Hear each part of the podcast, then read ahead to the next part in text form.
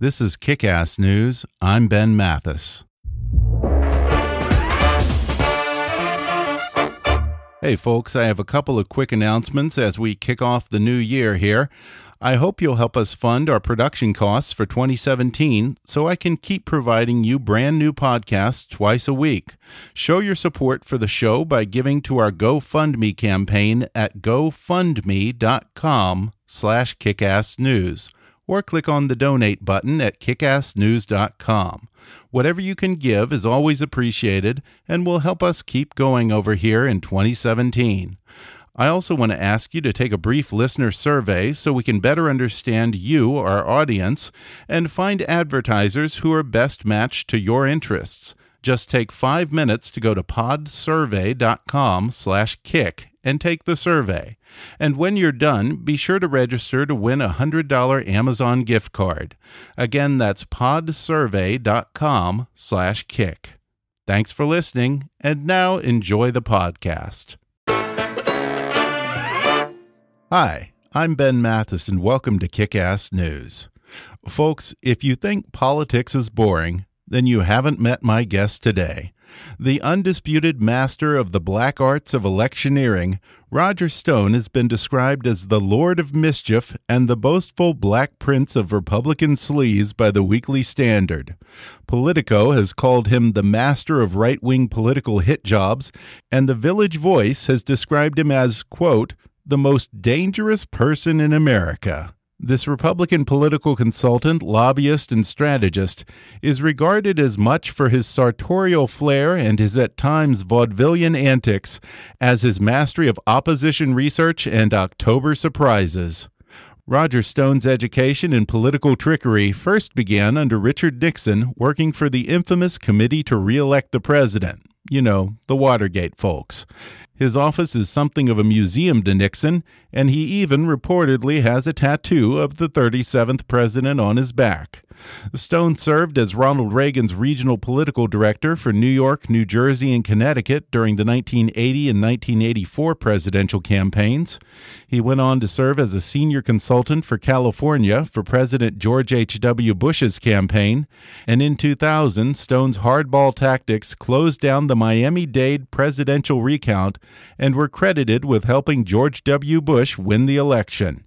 He's also served as an advisor to Bob Dole, Jack Kemp, and Arlen Specter, among others.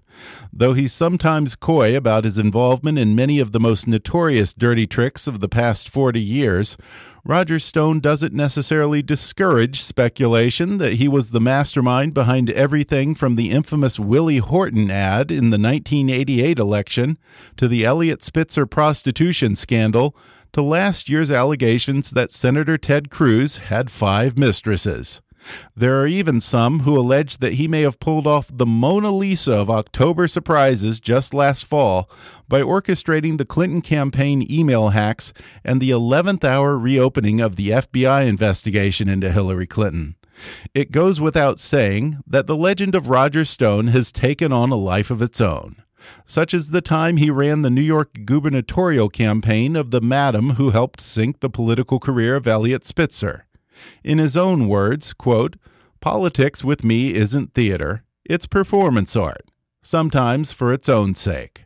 No one understands that better than the man to whom he has served as an advisor, friend, and close personal confidant, Donald Trump. Now, Roger Stone talks about their 40 year friendship and offers an insider's account of the campaign that broke all the rules and put Trump in the White House in his new book, The Making of the President 2016 How Donald Trump Orchestrated a Revolution. Today, Roger Stone joins me on the podcast to recount his crash course in underhandedness on the Nixon campaign and share some favorable comparisons between Richard Nixon and Donald Trump. He'll talk about his first introduction to Donald Trump through mob attorney Roy Cohn, the near death experience that he says made him realize that Trump was spared for a higher purpose, and the moment years ago when he knew Donald Trump was serious about running for president. He'll reveal why he decided this time he could serve Trump better from outside of Trump's 2016 campaign, and he'll talk about some of the political chicanery he pulled on his old friend's behalf. Plus, he'll address accusations that he was involved in the Russian email hacks that brought down Hillary Clinton, and his suspicions that someone in the deep state may have poisoned him in an attempt to silence Roger Stone once and for all. Coming up with Roger Stone Jr. in just a moment.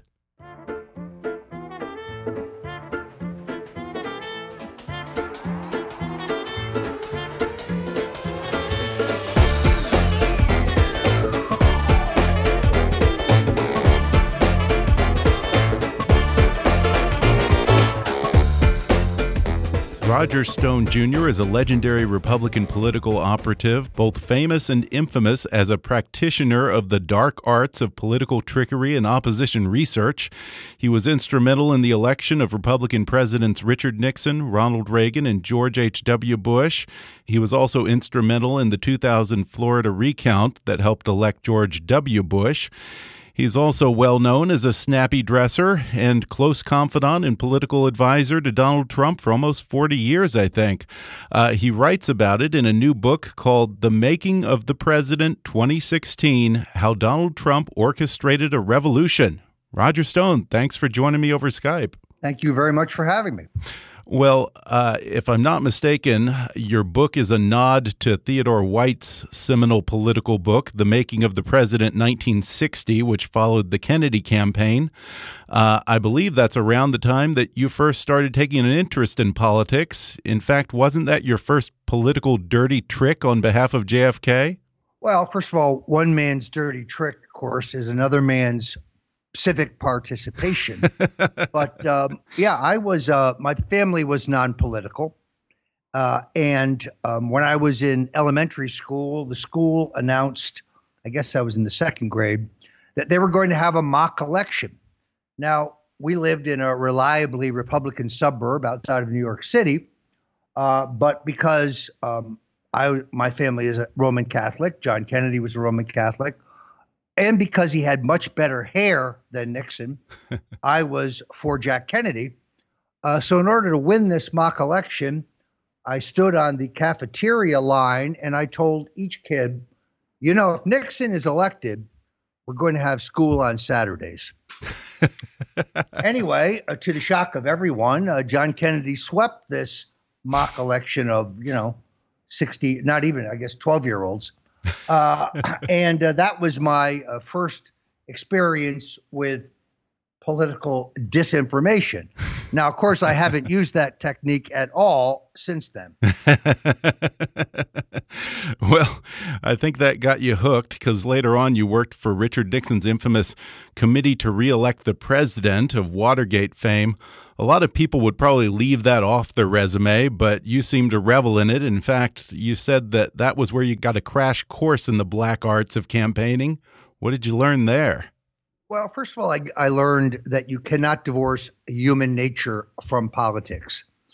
Uh, and while people talk about running a positive uh, campaign and they talk about being uplifting and so on, you're familiar with the rock and roll song Dirty Laundry. the voters aren't interested in dry, boring 25 page white papers on the environment. When Smith attacks Jones, they like that. Yeah. Politics is a contact sport in America. Everyone, all Americans like a, a good fight. And politics isn't beanbag. They accused Abraham Lincoln of fathering African American children out of wedlock. They accused Grover Cleveland of having uh, a uh, an illegitimate child. Uh, they accused one of our early presidents of being a crossdresser. So let, us not pretend that politics has always been pristine uh, and intellectual and uplifting. Uh, th- this is a fight, uh, and it's a fight in which you have to be willing to do anything that is legal to win. And those are key words anything that is legal. Some of the amateurs around Richard Nixon in 1972 crossed that line. Uh, and um, I learned from that as well. And you say that you see a lot of similarities between Nixon's political style and his strategy and that of Donald Trump. Well, and I'm talking about uh, their positive attributes. Right. We should um, point both are highly intelligent. Both men are brilliant, in fact. Uh, both men are highly competitive. Uh, both men are pragmatists. Neither Trump nor Nixon was really a hardcore ideologue. They're interested in results. They're interested in what works. I think both of them lean right. President Trump is a conservative populist, uh, but he's not in any way a purist. So um, they also, I think, are both exceedingly determined, both very stubborn, both very focused. Having known Donald Trump for 40 years, I can tell you when he sets his mind to do something, he cannot be dissuaded. He is going to build the wall because he said he would.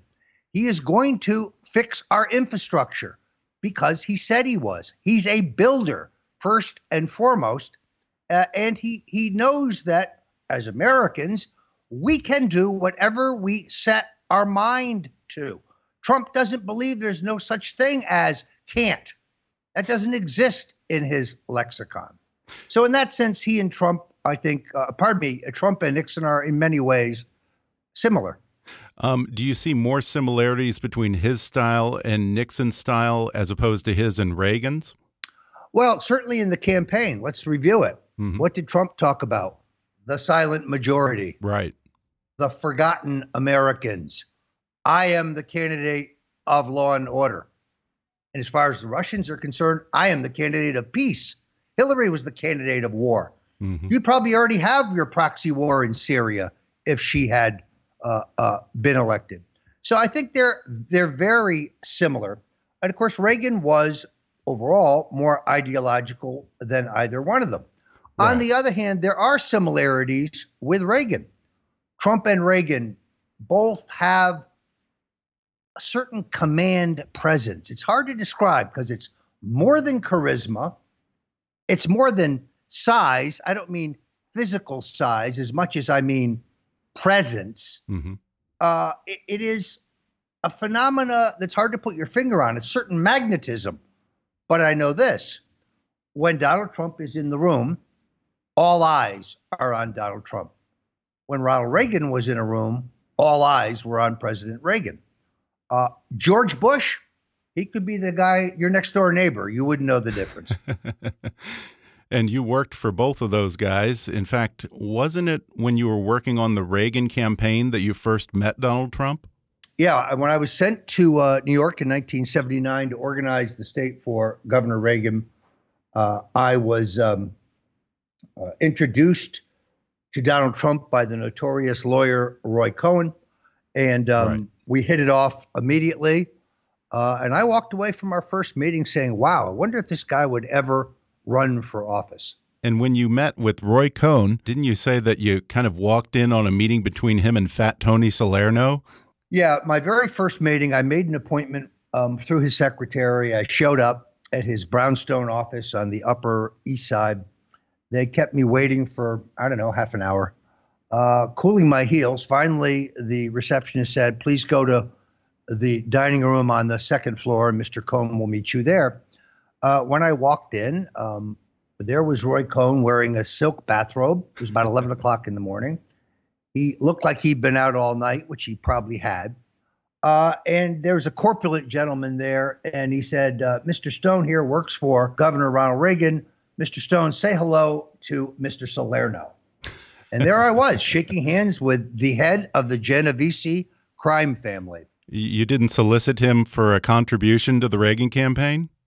uh, first of all, Tony's hand was about the size of a of a ham, uh, and we shook hands. And he said, "So Roy says we're going with Reagan this time."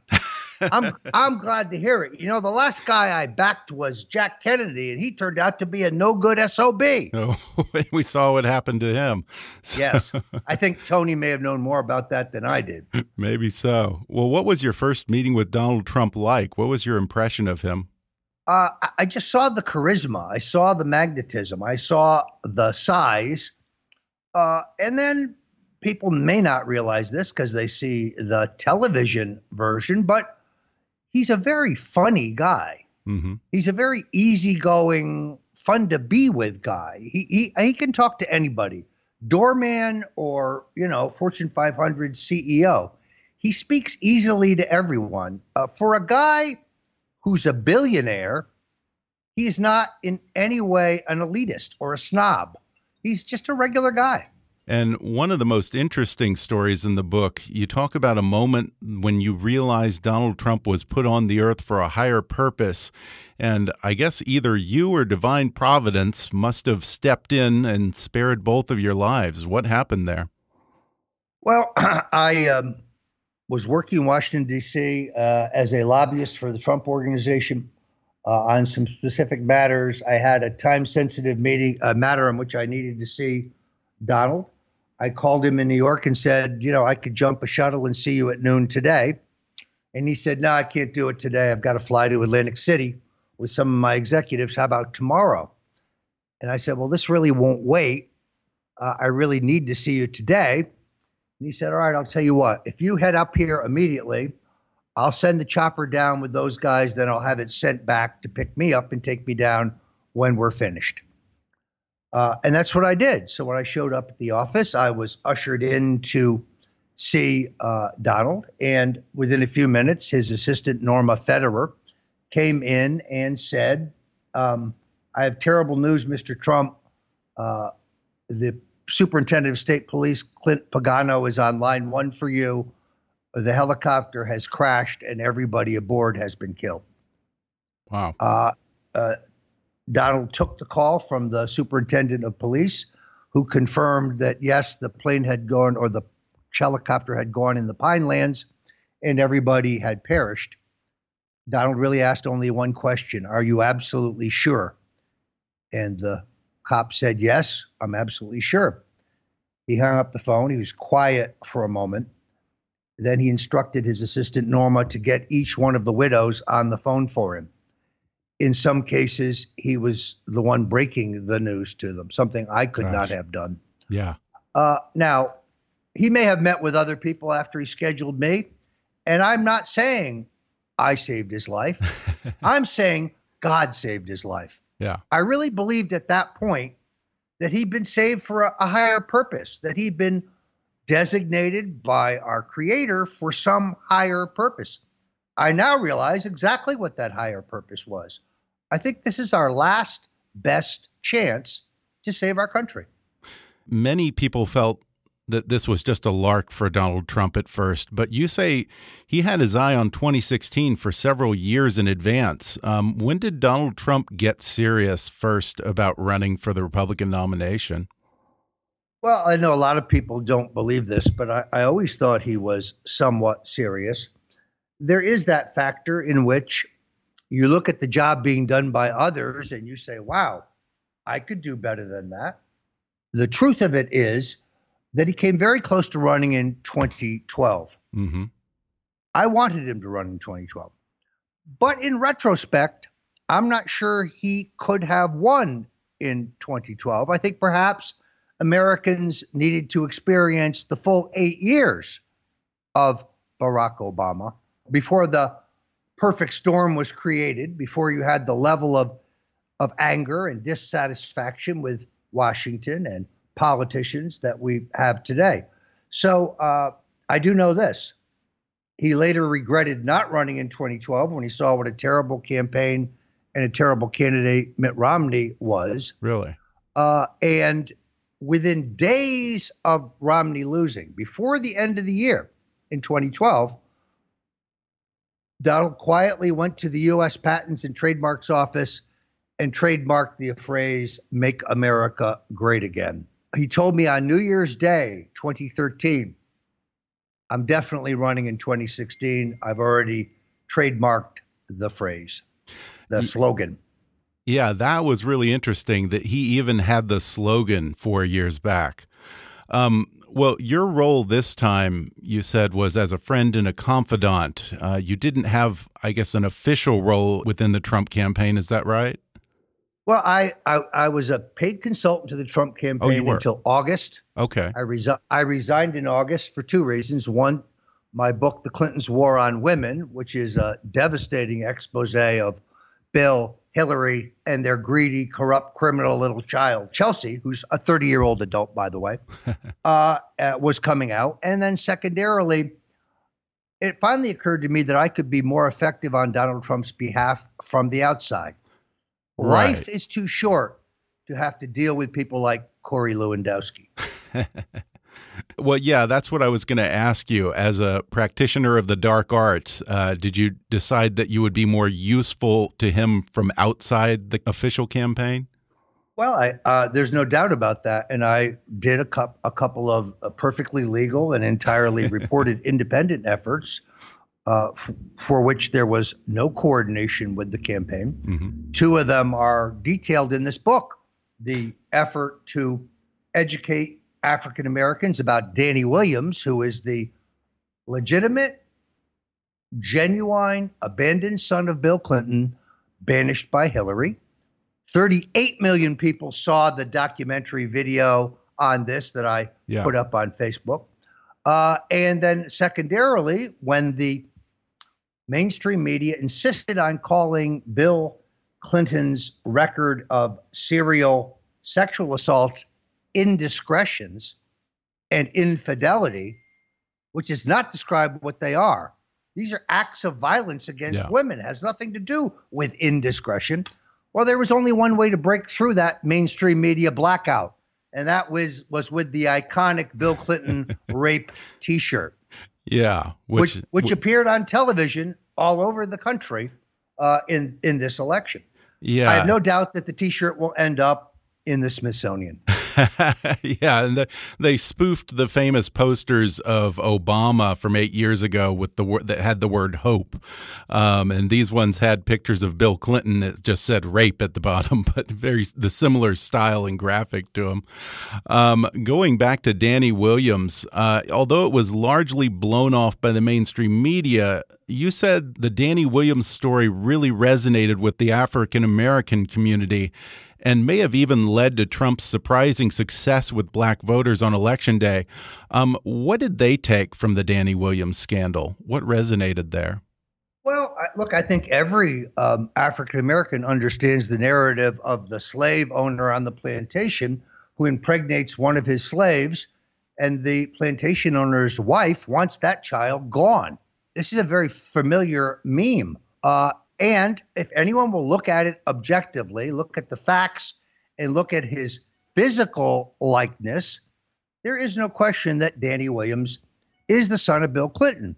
Now, if the Clintons think this is unfair or a smear, let's clear it up immediately. Bill, hand over an, a valid DNA sample. Let's get it tested by a lab that we all agree with, and you'll be writing checks to Danny Williams for the rest of your life. Yeah, and you also say that Trump's success with black voters opens up a big opportunity, perhaps in the near future, for the GOP to really expand their territory with that vote, right? Well, this is where I think people miss the boat. Um, Donald Trump got approximately 3% more of the African American vote than Mitt Romney. And I can see how you might look at that and say, well, that's de minimis. That's not very much. No, it isn't. It was enough to swing Michigan.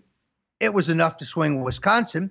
It was enough to swing Pennsylvania. Mm-hmm. So a small incremental gain made a big difference at the end of the day.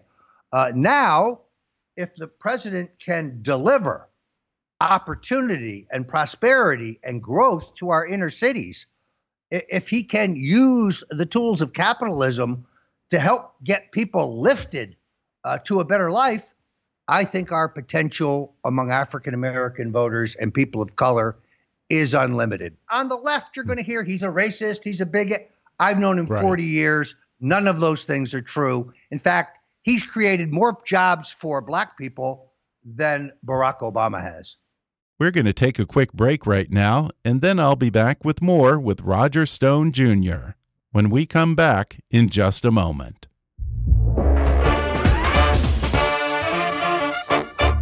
So it's a new year now, and there's no better time to launch an online business or expand your online presence for your existing business, and GoDaddy.com wants to help.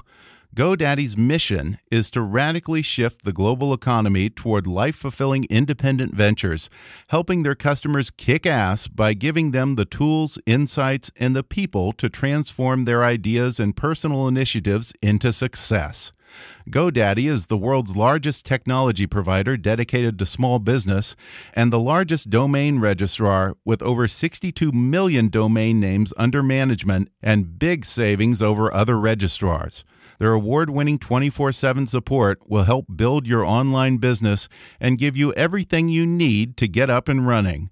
Whether you have a new idea or an established business, the key to success online starts with a great domain name, and GoDaddy is trusted by 13 million customers. That's more than any other registrar. And right now, my listeners can get a special discount on a GoDaddy domain if you just use my offer code KICK30 at checkout to get 30% off new purchases.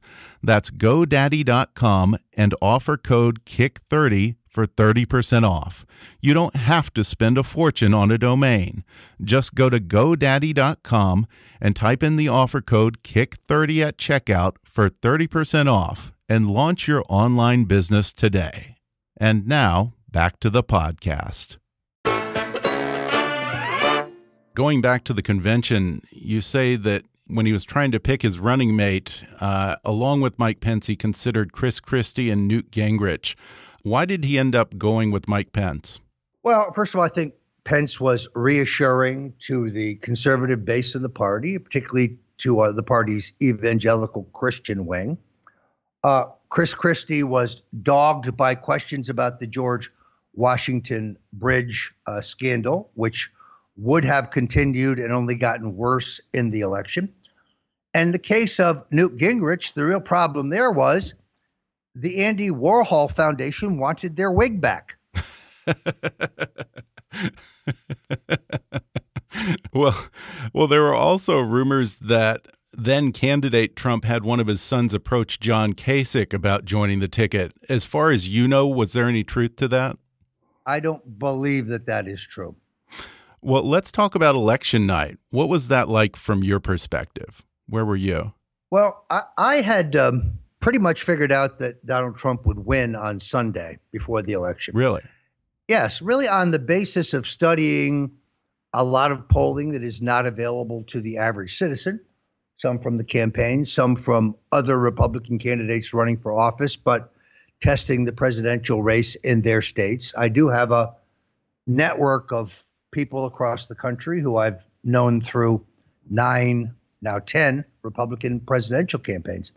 and I could see the trend line, uh, and you could extrapolate it out and see where the line would cross. Trump was gaining with an enormous head of steam Friday, Saturday, Sunday, Monday Hillary Clinton was either, depending on the state, sitting still, and in some cases, she was starting to drop, largely because of the announcement that the email investigation would be reopened. So um, it was a surreal moment. Early in the evening, when the early return showed her ahead, I did for a moment say to myself, wow, could you be wrong? Did you misread this? Uh, in the end, I didn't. In the end, it came out exactly as I thought it would, and that being Trump breaks through in Michigan, Wisconsin, and Pennsylvania and wins the election. Everything else up to that time was predictable. We knew that we would win Ohio. We knew we would squeeze out Florida. Right. Uh, it was, you know, the real question was could we expand the map? Which you did. So this didn't come as a surprise to you, despite all the public polls that said she was going to win by a significant margin. No, because as I write in the in my book, the pollsters, almost all of them, with a few exceptions, were using a bad model. They were making an assumption that turnout would be the same in 2016 as it had been in 2012. Mm-hmm. The same number of women, the same number of men, the same number of Hispanics, the same number of African Americans, the same number of Catholics, etc. And that was a that was a bad decision. You didn't have to be a genius to understand that the dynamics were different and that Hillary Clinton, no matter how hard she tried, was never going to get as many votes or as big a turnout from the African American community as President Barack Obama, who is, let's face it, an iconic, historic figure. So uh, and they and they overestimated Hillary's strength among women. Mm-hmm. Among women over 53, white women over 53, Donald Trump carried them. Trump also won three out of 10 of the Bernie Sanders voters yeah. on the basis of his appeal on trade and war and peace issues. Yeah, and since that night, uh, some have tried to tarnish his victory by making claims that there have been ties between Russia and Vladimir Putin and the Trump campaign. Uh, you yourself have been accused by some in the mainstream media of being a something of a conduit between Vladimir Putin and the Trump campaign. You mentioned publicly having some connection to Julian Assange and perhaps some vague knowledge that something was coming that might damage Clinton. What is your relationship with Julian Assange? Yeah, I'm always glad to have an opportunity to clear the air about this. Um, I did not have advance notice that he was going to hack anybody, including John Podesta. We do have a mutual friend who's a journalist, whose name I'm not going to reveal, who who communicated with Assange and then communicated with me and told me that WikiLeaks was in possession of devastating information that would rock the Clinton campaign and that they would release it. Guess what? He did, and they did, and that's exactly what happened. Uh, some in the Clinton camp have tried to use that to say Stone knew that the that Assange and WikiLeaks were in bed with the Russians. Stone knew in advance that Podesta's email would be packed. No, I didn't. Just to be clear. Okay. Okay. I don't have any. I don't have any Russian clients. I don't know any Russians. I have never been to Russia. I did not communicate directly or indirectly with any Russians during this campaign or any other. Uh, I have no Russian influences, no Russian contacts. The whole thing is a canard. It's a falsehood. Okay. It, it started by the Clinton campaign, picked up by the Central Intelligence Agency, and I simply say, where is the proof? Don't tell us about your assessments or your judgments or your projections. Show me proof. Yeah. And, and, then some people pointed to the tweet that you made about uh, John Podesta over the summer saying that he'll soon get his time in the barrel. And then they suggested that that was alluding to the leaks about John Podesta that would come later on in the fall. Um, what were you referring to in that tweet about Podesta? I was referring to a piece that I wrote that was published three days later in late August connecting John Podesta, the Russian mob, and the Clinton Foundation. By the way, none of that information came from WikiLeaks or is reflected in the subsequent WikiLeaks uh, disclosures. This is my own research. It's a terrific piece. You can see it at stonecoldtruth.com. So it has nothing to do with Assange. Uh, and many, many, many months when it does become clear that WikiLeaks has hacked um, John Podesta's email. I'm as surprised as everyone else. Well, as a political trickster, does part of you wish that you would have been responsible for the hack? I mean, that you could have gone out with the ultimate masterpiece of October surprise there. Well, first of all, uh, as I think we now know, the Democratic National Committee records that show that Hillary and Deborah Wasserman Schultz had to cheat to beat Bernie Sanders right. was not the results of a hack. Let me say it again not the results of a hack. I don't know what's wrong with the New York Times, but they can't get this through their head. The people who physically passed that information on from an informant have come forward. Craig Murray, who's a distinguished former British diplomat, says he was the one who physically met somebody in the woods outside of American University and got the file. Interesting. Days, la- days later, uh, Seth Rich, a young man who worked at the Democratic National Committee, gets three bullets in the back. Right, right. Then Assange goes public on Twitter and says he's offering an award for information that leads to the conviction of the murderer of Seth Rich. Who was Assange's informant? Let me give you an educated guess. Huh. Now, you also claim that you had a bit of a close call. You claimed that you were in December poisoned by political enemies in the quote unquote deep state because they wanted to stop you from testifying about the Russian hack before Congress. Um, what do you mean by the deep state? Well, uh, first of all, I, I put forward a theory because I can prove nothing. I can only prove Okay. that I was very ill, uh, and all the medical records most definitely showed that I had been poisoned with an exogenous substance uh, that the medical report says was um, uh, uh, polonium Polonium. or a similar substance. hmm Polonium is a highly restricted substance. You can't Right. just walk into a drugstore and buy it. Only nation states have access to it. Now, some people say, ah, you see, the Russians wanted to kill Stone because he was their agent and they were afraid Right. that he would that he would be exposed. Well, they've used that hearings. method before several times, right? well, they The allegedly have. polonium. Yeah. A- allegedly. No one's ever proven that Litvinenko was killed by the Russians. He may have been killed by British intelligence. But um, one of my mine is just a theory. Who is the deep state? The Central Intelligence Agency and other elements of the NSC.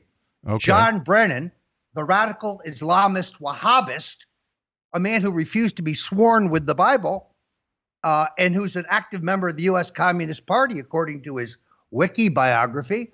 Uh, I'd say he's a member of the deep state. How is it that he predicted the Russian hacking before it happened?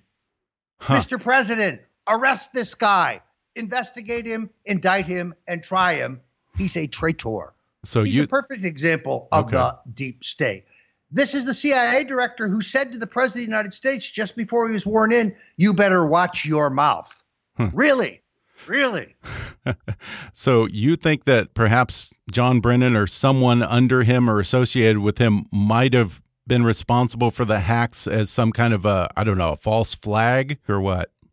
Yeah, look, the whole notion of Russian hacking grew out of the fact that Donald Trump said late in the campaign, in regard to Hillary's illegal, unsecure email server, hey, if the Russians have her records, I hope they'll release them. That turned into a Clinton talking point. The Russians are helping Trump. Trump is in bed with the Russians. Roger Stone, Paul Manafort, they work for the Russians. This is the new McCarthyism. Hmm. If you're not for thermonuclear war with the Russians over Syria, then you must be a traitor to your home country. Uh, it, it, Huh. it, it's it's insulting, really. Uh, the irony that they would accuse us of being soft on to- totalitarianism. Uh, Putin's not a good guy. The Russian system is not a good system. But that doesn't mean that I want war over Syria, hmm where Assad is definitely not a friend of ours, propped up by the Russians and financing Hezbollah and worse. And on the other side, you have ISIS propped up by the Saudis, the Saudis who feed radical Islam while pretending to oppose it. Do you think President Trump realizes that Vladimir Putin isn't a good guy and probably not someone to be immediately trusted? Without any question. Yeah, But that doesn't mean you don't respect him. You Mhm. have to respect him fair enough. and you have to have some kind of mutual trust so you can negotiate. Why would Putin theoretically favor Trump over Hillary? Easy. He's met Hillary. He knows she's a liar. Yeah. He knows nothing she agrees to can be counted on. Maybe he'd rather negotiate with someone who will keep his word. Well, now that Trump is president, I'm curious. You considered running as a libertarian candidate for governor of Florida in 2014. A lot of Trump associates are contemplating or announcing runs for offices on his coattails. Uh, what are the odds that you might finally take the plunge yourself and run for office? Well, I think it's highly unlikely. I did consider actually That's not a running no. for the for the I did consider running for the US Senate as a libertarian because frankly, once the Republican Party nominated Mitt Romney, I kind of knew it was over. hmm Mitt Romney's not a conservative, he's barely a Republican. Uh, he became a Republican a couple years before he ran for government. He tried to talk the talk, but it was so phony, it was almost as phony as the color of his hair. And people in politics can spot a phony a million miles away. I worked for Tom Kean, one of the greatest governors in New Jersey. Right. He was an aristocrat. He had an odd way of speaking. He dressed aristocratically. He was eminently likable. You know why? Because he didn't try to pretend to be something he wasn't, like George Bush Mhm. Sr. Cowboy boots, pork rinds. Dude, you were born in Greenwich, Connecticut. Give me a break. you went to private schools in Greenwich, Connecticut and Massachusetts. now suddenly you're a cowboy? doesn't work. now, are you a registered Republican or a Libertarian now? Uh, I'm probably technically still a registered Libertarian. I looked into switching back to the Republican Party so I could vote for Donald Trump in the Florida primary, but okay. I had missed the deadline. Okay. So I, I will, you know, at some point, I now that Trump has won and he's going to reform the Republican Party, I will probably switch back. Okay, but so no Sherman-esque statements uh, against you running for governor of Florida, huh? Anything is possible. Anything is possible. Okay. Well, that's not a no.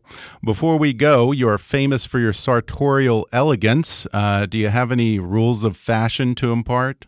Uh, well, I, have got to say that I was just a little disappointed um, that President Trump uh, did not choose to wear the traditional uh, morning suit that Jack Kennedy and and um, uh, Bill Clinton uh, and Ronald Reagan wore. You know the the the uh, tailcoat, the gray vest, the striped yes. trousers. Uh, on the other hand, and the top hat, um, the gray top hat. The, yeah, the top hat's the best part. On the other hand, um, the president uh, elect did call me before the inauguration with one simple question. Raj, he said, blue tie, red tie. Obvious, red tie. Yeah. The red the red power tie. That is and was established by Donald Trump. Yeah, and I did see your tweet in which you uh, had a photo of yourself dressed in full mourning clothes for the inauguration. I think you said uh, the the proper attire for a presidential inauguration. I think I think I, somewhere I tweeted that and I said Roger Stone is properly dressed for the inauguration of William Howard Taft. Just uh, uh, tweaking uh, you a little. A great, that's a great tweet. You know, the last time was I wore this outfit was when I got married. So oh, I've really? been looking for another opportunity to wear it, and here it was. Now, were you wearing spats with that? No, you never wear spats during the day, just for a small etiquette point. Spats are only for the evening, and they tend to make the whole thing a little too costumey, which is right. not what you're trying to achieve. Words to the wise. I'll keep that in mind. Well, again, the book is called The Making of the President 2016 How Donald Trump Orchestrated a Revolution. Roger Stone Jr., thanks for talking with me. Uh, you can get this at Infowars.com or Barnes and okay. Noble or RogerStone.com. Thanks for having me. All righty. Thanks a lot, Roger. I appreciate it. Terrific. Thank you. Thanks again to Roger Stone for joining me on the podcast. If you enjoyed today's episode, then you can order his book, The Making of the President 2016 How Donald Trump Orchestrated a Revolution, on Amazon. Or you can download the audio version for free through a special trial offer just for our listeners at audibletrial.com slash kickassnews.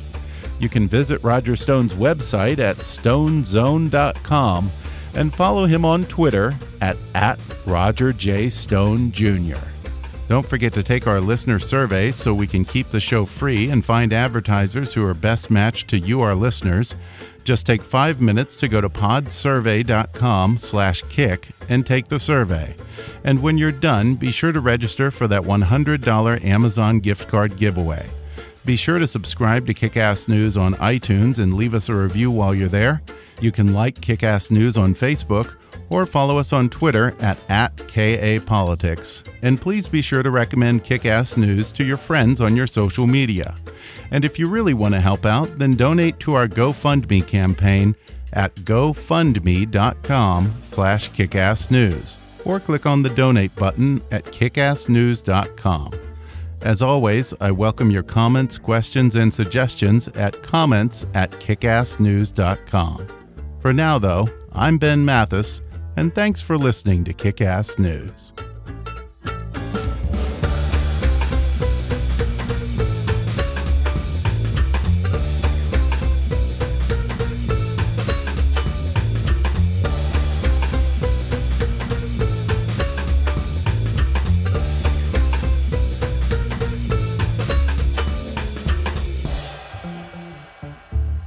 Kick News is a trademark of Mathis Entertainment, Inc.